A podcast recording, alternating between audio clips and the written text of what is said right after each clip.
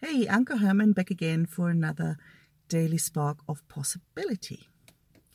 Have you ever had a day, and that's a rhetorical question really, uh, where you wake up in the morning and you're like, I really don't know what on earth I'm doing, and I'm paddling like crazy, and somehow it isn't coming together, and I'm really not sure where this is all going and whether this is all worth it.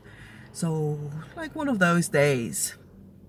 And so, if you're human, I assume you you have. And have you ever noticed that the day before you were okay, and the day after, or you know, a couple of hours after, or as soon as your favorite song comes on in the radio, you feel you're okay. And the trouble with it is, the trouble isn't that that you have a day like that and that you feel like that because I think we all do. I really honestly have not met anybody who hasn't got days like that. It's only a problem when we think that that actually means something.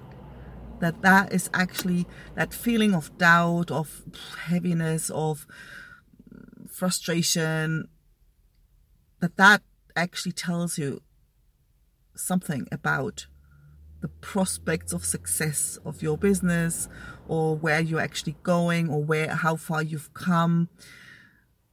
And there's something that i read or heard about like quite a few years ago and i really honestly can't remember where that really helped me put those days into perspective. And it described our mind. And i mean we all know that there's like so many thoughts coming up and there's so many um so much information that we have to process that what our mind does to sort of keep up with it and not go insane is it sort of filters out the stuff that it allows into our consciousness and so we kind of all know that, but it's sort of easy to forget. And the way they described it that I really liked was this imagine you're in a big big warehouse where there's loads of stuff all you know anything you can imagine it's it's there in that warehouse. Now the trouble is it's dark and all you have is a flashlight. And so you run around that warehouse and you point your flashlight to wherever you're pointing it. And whatever is lit up that's what you can see.